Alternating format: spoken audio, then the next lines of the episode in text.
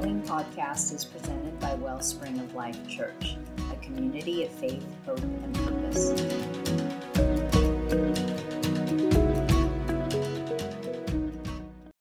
Ephesians chapter 6. And there is a there is a spiritual battle cry that really rings out in the remainder of this sixth chapter, beginning at verse 10, where we will pick it up this morning. It would be right for us to think of it, this battle cry, it'd be right for us to think of it, consider it as a call to arms. And if you looked at your Bible and you probably in chapter 6, when you get to verse 10, there's a subheading up there that says something like the armor of God. Do some of your Bibles have that? This really is a call to arms. It's a bugle blast, if you will, of that that is meant to awaken us, awaken us from our slumber and our complacency and our apathy, our passivity, alerting us to the realities of the spiritual conflict that we really are in. Right, folks? Yes. I, am I speaking to the right crowd? Yes. yes. Paul urges us to be strong in the Lord because only through Christ's strength will we be able to stand and fight and be victorious. Only through Him. Not going to happen on our own. I think, ho- hopefully, most of you would agree that the enemy, the devil, would like nothing better than for us to picture him as this little guy dressed in a little red outfit, holding a pitchfork, perched on our shoulder, right? I think he would love it if that was the extent of what our thoughts were with regards to our enemy, whispering naughty little ideas into our ears. And as long as we think that, long as we consider him this pesky little pest that we can brush off our shoulders like we would a mosquito, we're not going to realize just how evil and how wicked and how depraved he really actually is. Unfortunately, I think there are far too many today who would tend to think that whatever conflict may have existed in the past is somehow over. There are far too many today, I think, in attending churches throughout the world, throughout this nation anyway, who, who don't even believe that he's real or that he exists. Hard to believe, isn't it? Especially when you look around or, and, and just see what's going on in the world. So, but because they're in that place, they therefore have no idea. Do not bother to put on the armor of God and know nothing about being strong in the Lord and in the power of His might.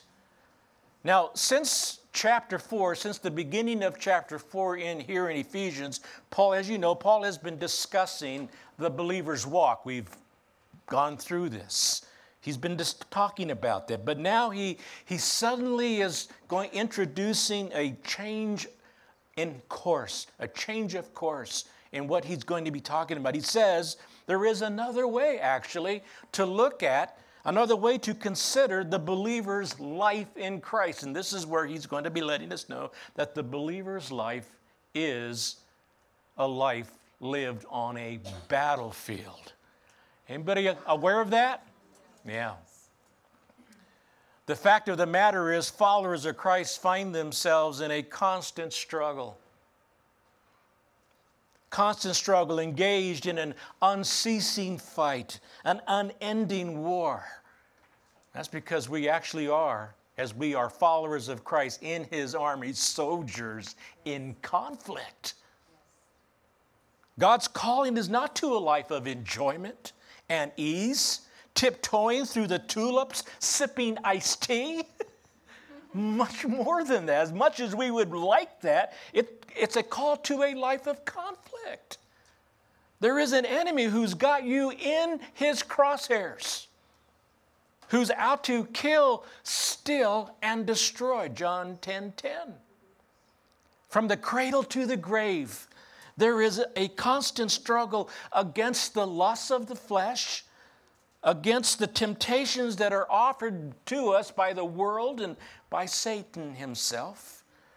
There is more to our lives than what meets the eye, more than the materialism with which we so often consume our lives with. Paul says that there is an unseen world that exists that is actually more real than the one that we consider to be real, this physical world. And so in chapter one, he talked about this actually. He actually, where he first mentions about rulers and authorities and powers and dominions, and his point was then, as it is now, is that Jesus is superior. Hallelujah, right? He is superior to every spiritual being that exists. He is the name above all names, which we just sang about. Don't you? I love that song. What a beautiful name it is and what a powerful name it is. He is the King above all kings. He is the Lord above all lords. Jesus Christ is above all. He is all in all. That is who our Lord and Savior is. So let's pick it up at verse 10, Ephesians chapter 6. Finally, some of you are thinking, finally. It's kind of like when the preacher says end in closing, which is never really happens, right? He goes on for another half hour. Paul says, finally, be strong in the Lord and in his mighty power. What a good word. What a good word. We, we have here, my, my little point number one would be this these are our orders from headquarters. One commentator wrote, we live in the generation, are you ready for this? This is a, here's a new word for you. We live in the generation of the sissification. yeah, say that real fast five times. Don't, you might not come out right. The generation of the sissification of the saints. A lot of Christians are moaning and groaning and about their situation because their lives are centered on themselves rather than on Christ, how they're doing, how they are feeling, and how others are, are treating them. But we need to come back to and realize that God is the one who has power over every ruler, over everything every authority, every dominion. And here's what another thing we got to come back to you and I don't. On our own, we do not have any power against these powers and these rulers and these authorities. We are engaged in spiritual warfare. And without His help, we are toast. I might even add burnt toast. So Paul exhorts be strong. But isn't there, but I think inferred, not in yourselves, but in the Lord. You see, if you enter the battlefield, you go into the conflict thinking that you've got this, that you can handle this, that you're good enough, strong enough, you're going to be in a lot of trouble. You dare not, nobody dares not, no follower of Christ dares not go into the battle alone. There's no telling what will happen if you do. But if you enter in His power, I guarantee you the outcome is going to be a whole lot better because of Christ's strength. That's because you know what John tells us? The apostle John tells us in 1 John chapter 4, verse 4, you dear children, are from God. And you have overcome them. The them there referring to the enemy and all false spirits. It's referring to the rulers and authorities and the dominions that are out there messing with our lives. You have overcome them because the one who is in you is greater than the one that is in the world. I am thankful. How about you? You see, here's something that you want to make sure you, you, don't forget. In the New Testament, you know, when you're going through the New Testament, reading the New Testament letters, going through the book of Acts, and we're seeing the acts of the apostles and the disciples and the people of God, we do not find believers trembling at the power of the enemy. That's not what we find there, but what we do find are demons who are trembling at the power of God, at the sound of his name. Never forget that. That beautiful name. That powerful name. Because Jesus has been given all power in heaven and on earth, we do not have to lose spiritual battles, folks. And just in case there's someone who might be wondering, well, just what is a spiritual battle? Well, let me give you some, for examples, not an exhaustive list by any means. Every time you are presented with the opportunity to entertain a lustful thought, you've entered the spiritual battlefield. Every time. Every time you have the chance to do something vindictive, you're on the battlefield. Every time you have the chance to say something harsh or hurtful, you're in the midst of battle. Every time you toy with the notion that you're just a little bit better than someone else, you're under enemy fire. Every time you're tempted to ignore that nudge to read and pray, minister and serve somebody, you're engaged in spiritual combat. Life is a battlefield. And there are forces at work in this world that do not want you doing that which you've been called to do. To reflect Jesus Christ, to put Him on display, to make a difference for His glory in His kingdom. If we fail to see that there are powers that cause people to be locked up in bondage, we're going to be fighting the wrong battles.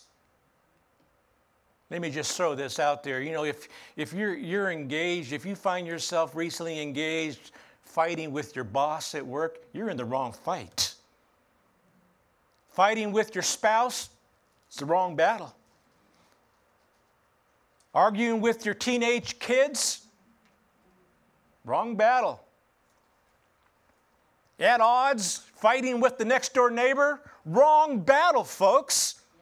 You got to stop fighting that fight and take the fight we're supposed to be. Your fight isn't against them, it's against these principalities, against these forces of darkness that are out to take you down, destroy your life. There is a force at work in this world that does not want you living for Jesus. There is a force at work in this world that does not want you to minister to or serve others in His name. There is a force at work in this world that does not want you to reflect God's love and mercy. There is a force at work in this world that does not want you experiencing the transformative power of God's Spirit. Let's read on, verse 11 and 12. Put on, suit up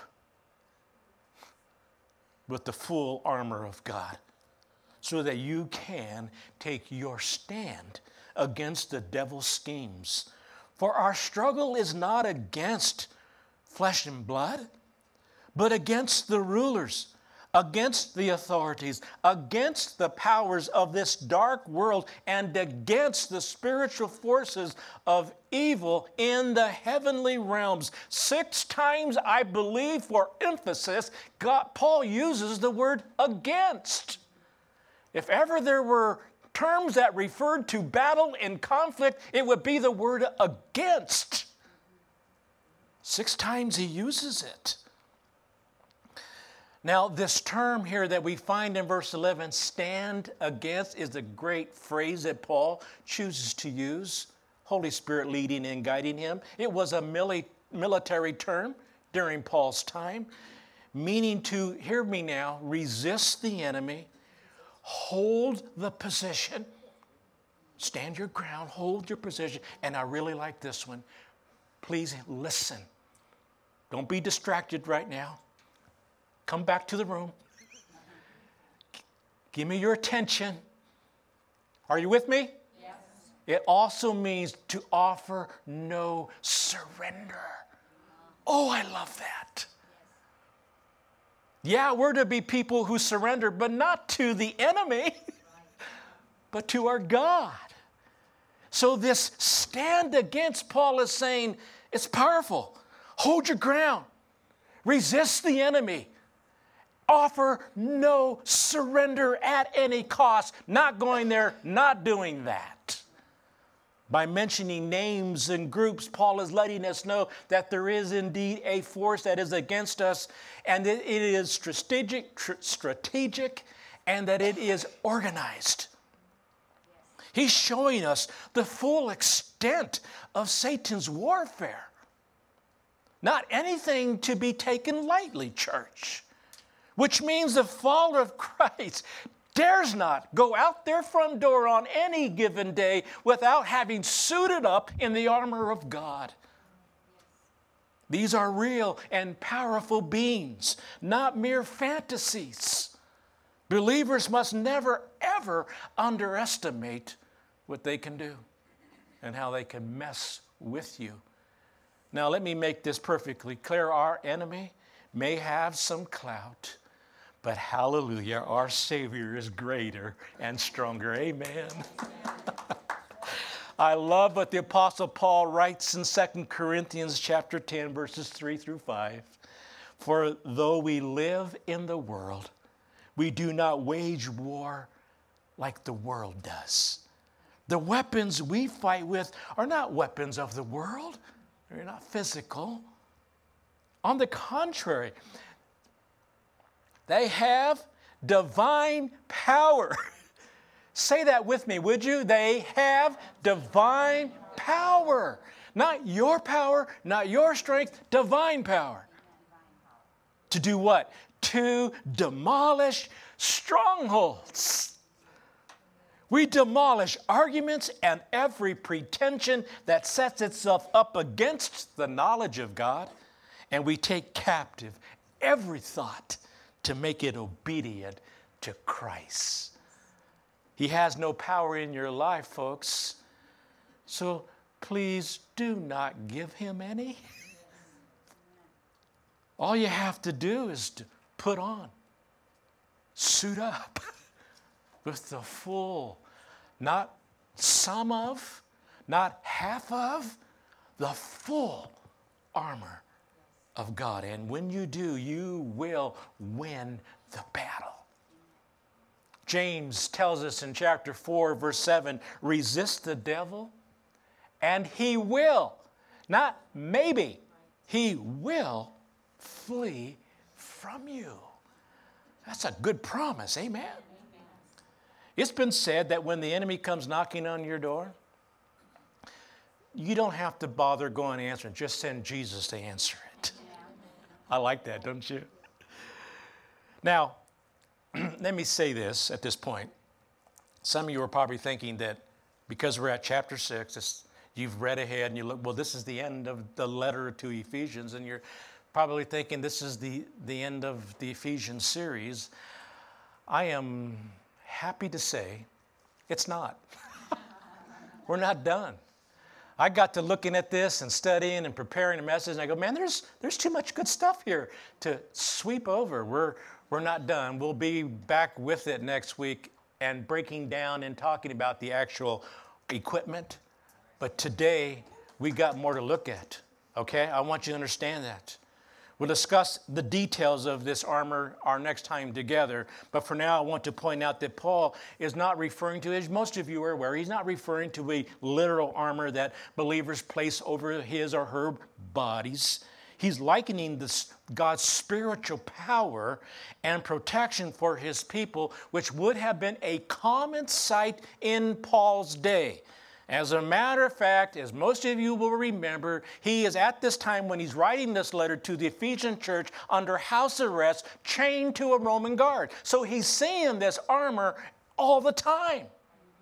And he begins to recognize some similarities, some, some stuff that really carries over into the Christian's walk into how we can really, in with the, the uh, what God has provided, the provision of the Lord in terms of this armor. So he's doing this, and I want us to understand that there are some facets that we can look at here that really we need to understand and, and, and embrace and apply and live out before we even get to talking about the details of the equipment. Okay? So we're going to take a closer look. First thing that we're going to look at, we're going to dial in on, is the reasons we need the armor. Okay? So Paul paints a dark picture of the world. We get that, don't we? It's pretty dark out there highlighting three reasons that we desperately need God's supernatural protection. First, Satan and his demons, he tells us, are not flesh and blood. They are spiritual beings. And as such, they can't be dealt with from a physical standpoint. Rather, they have to be discerned spiritually. This puts us, I think, at a distinct advantage right from the start. Why do I say that? Because ever since the fall, we have been creatures who are pulled toward this physical world, focused on what we can see and feel and hear, taste and smell. To do battle against the evil forces, we need to set aside our worldly wisdom and our practical approach to life instead of relying on these, we must open our eyes and our ears of faith. Trusting that God, that what He says about spiritual, the spiritual realm is, as I said earlier, even more real than this which we consider to be real, this physical world. Secondly, we struggle against an organized hierarchy of demonic rulers, powers, and forces of wickedness Think of this as being kind of like a, uh, like a spiritual mafia, if you will. Nevertheless, well, it's important to understand the demonic realm. Paul's point is to assure us that God can win his war against Satan, regardless of how well organized he and his demons might be. In fact, if I understand my Bible correctly, we can know and trust that God will win because He already has won the victory. Amen. Thirdly, this force of evil is characterized by unparalleled wickedness. Kent Hughes puts it quite well in just two sentences from his commentary on Ephesians, he says, Satan has no conscience, no compassion, no remorse, no morals. He feeds on pain and anguish and filth. The total depravity and wickedness that motivates the devil, I think, is unparalleled, off the charts. Another commentator writes it seems like every bad guy in literature, television, or film has some kind of potential for redemption, a limit to his or her wickedness, or at least a reasonable explanation for his or her evil behavior that can almost prompt pity. Yet when it comes to Satan, there is no possibility of redemption. No limit to his evil except what has been placed on him by God's sovereign restraint, and I'm thankful for that. Amen. And no rational explanation at all or motivation for why he does what he does and why he seeks to do what he seeks to do, the depravity that he brings. We see proof of this depravity in our world every day, don't we? Violent crime, devastating wars, religious deception, moral deterioration, political corruption, the list could go on and on and on. We don't have to turn on our television or surf the internet to understand this and to know that this is true, that Satan's wickedness is out there. We merely need to look within and around us. Amen. As we observe the sin and the selfishness and the corruption in our own marriages and families, children and neighborhoods, and even, sad to say, in churches. Taking advantage of humanity's fallen nature, the force of evil can lead the careless, the unaware, and unprotected one away from the right path and in and on to a path of destruction. Preacher, theologian John Stott writes Wobbly Christians who have no firm foothold in Christ are easy prey for the devil. And Christians who shake like reeds and rushes cannot resist the wind when the principalities and the powers begin to blow. Paul wants to see Christians so strong and stable that they remain firm and even against the devil's deceptive schemes. And even in the day of evil, as Paul writes, which is in a time of unrelenting heavy pressure, for such stability, both of character and in crisis, the armor of God is essential. I say amen to that. How about you? Now let's consider the results of having God's supernatural protection, the effects of wearing the armor. Verse 13, therefore, put on the full armor of God so that when the day of evil comes, you may be able to stand your ground. For the second time, the first being in verse 11, Paul instructs us to put on the full armor of God. The effects of wearing this armor are really and actually described in both verses. Verse 11, so that you can take your stand against the devil's schemes. Verse 13, so that when the day of evil comes, you may be able to stand your ground. The idea as we will see later in verse 14, is to stand firm. We have a fearsome enemy, but because we're protected by God's power, and let me throw in here, when utilized, we have no reason to tremble or quake at his temptations or his threats. None whatsoever in Christ, our victory is certain. The outcome of the battle has been determined. It is true that our adversary, the devil, prowls around like a roaring lion, seeking someone to whom he may devour. But when we resist him with God's strength, he flees our presence. And remember a few weeks ago when I was talking about coming into our dark room, a restaurant, flipping on the light, and watching the cockroaches rush away? It's like that. I'm back on that. Because when we stand firm, having fully suited up, bringing the light of Christ into every circumstance, every situation in this dark world. It's like flipping the light switch on, and the enemy will scurry like a cockroach, rushing away from that very light.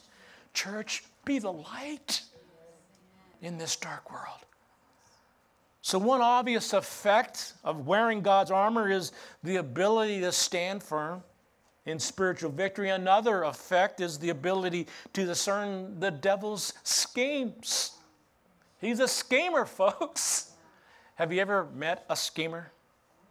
I mean, in real life? Yeah? Well, he like is the ultimate schemer.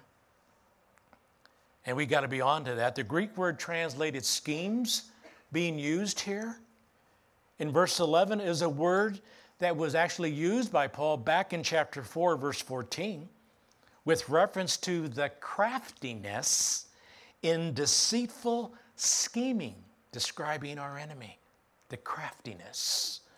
The word is plural here. Did you notice that? It's plural, indicating that the devil has numerous, no doubt countless devices in his arsenal for undermining our spiritual progress. And though the devil is depraved and though he is doomed, he is still presently no dummy.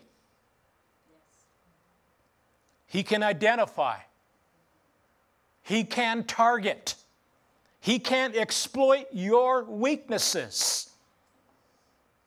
And the chinks in your, listen to me, self made defenses those which you do without the armor of God, thinking you've got it. And He can do this well before you're even aware of that yourself. Having God's armor can protect us from these devastating assaults. A third effect of the armor of God is that we will be ready for anything that comes. Paul says we will be able to resist, or as some translations say, to stand our ground in the evil day. This is interesting. He's kind of he's like adding a little more emphasis here on this evil day idea. The phrase the evil day probably I think refers to both general spiritual oppression and the enemy messing with us on a regular day basis but also, I think, indicating an extra heavy attacks by wicked spirits against us at specific times. Harold Hoehner writes, the believer should be aware that they must be prepared not only for everyday evils, but for those times of heightened and unexpected spiritual battles. And so, for example, when the devil failed to tempt Jesus to sin, in the wilderness. We all are aware of that, I am sure. But when the devil failed to get Jesus to fall for his schemes, we read in Luke chapter 4, verse 13, something that perhaps you have not ever really picked up on, maybe just glossed right on over. But it says there in that 13th verse that the enemy would come back at opportune times to tempt Jesus. And so here's the deal, folks. If the enemy, if Satan is going to come back at opportune times to tempt Jesus to sin, where does that, where do you think that leaves you and me?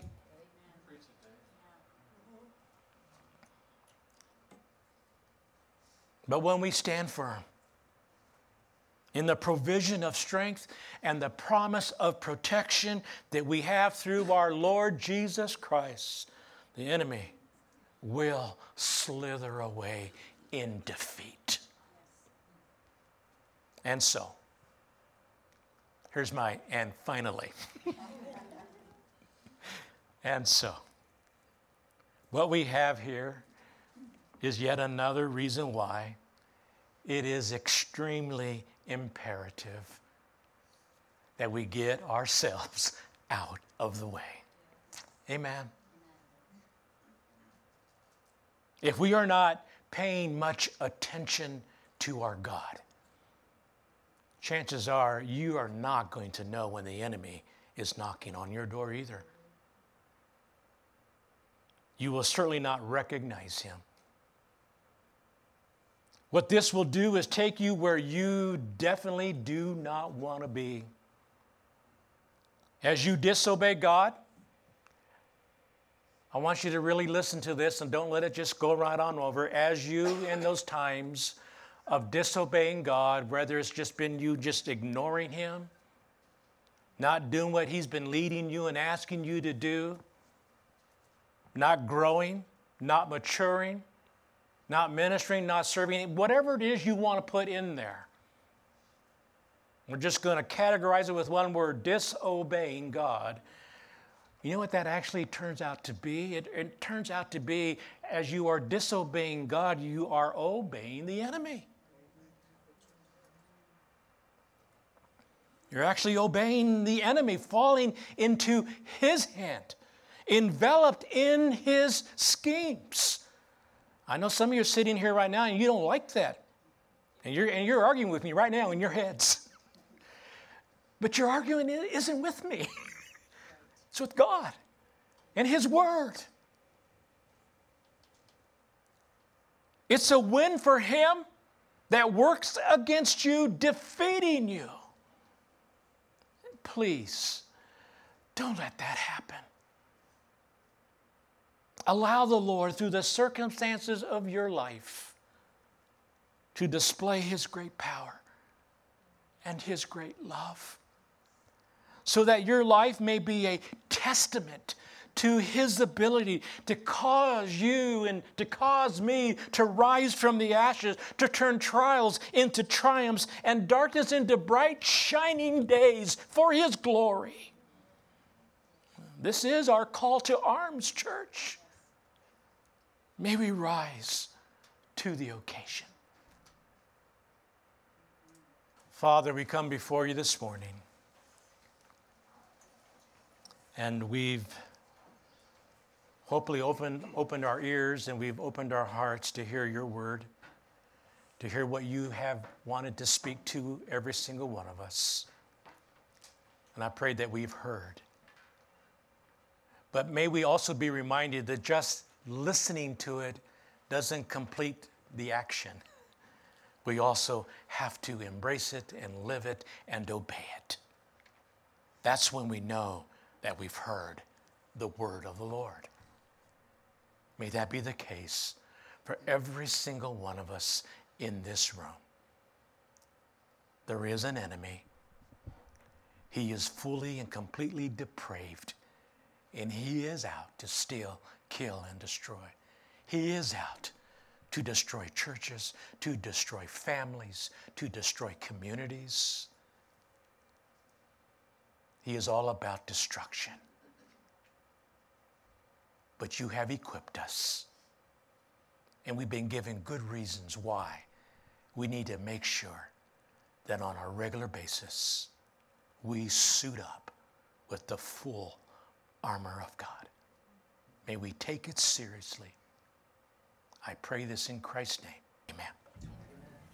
Amen. Thank you for listening to this message by Wellspring of Life Church in Western Colorado. If you'd like to learn more about our community, please visit wellspringoflifechurch.com. So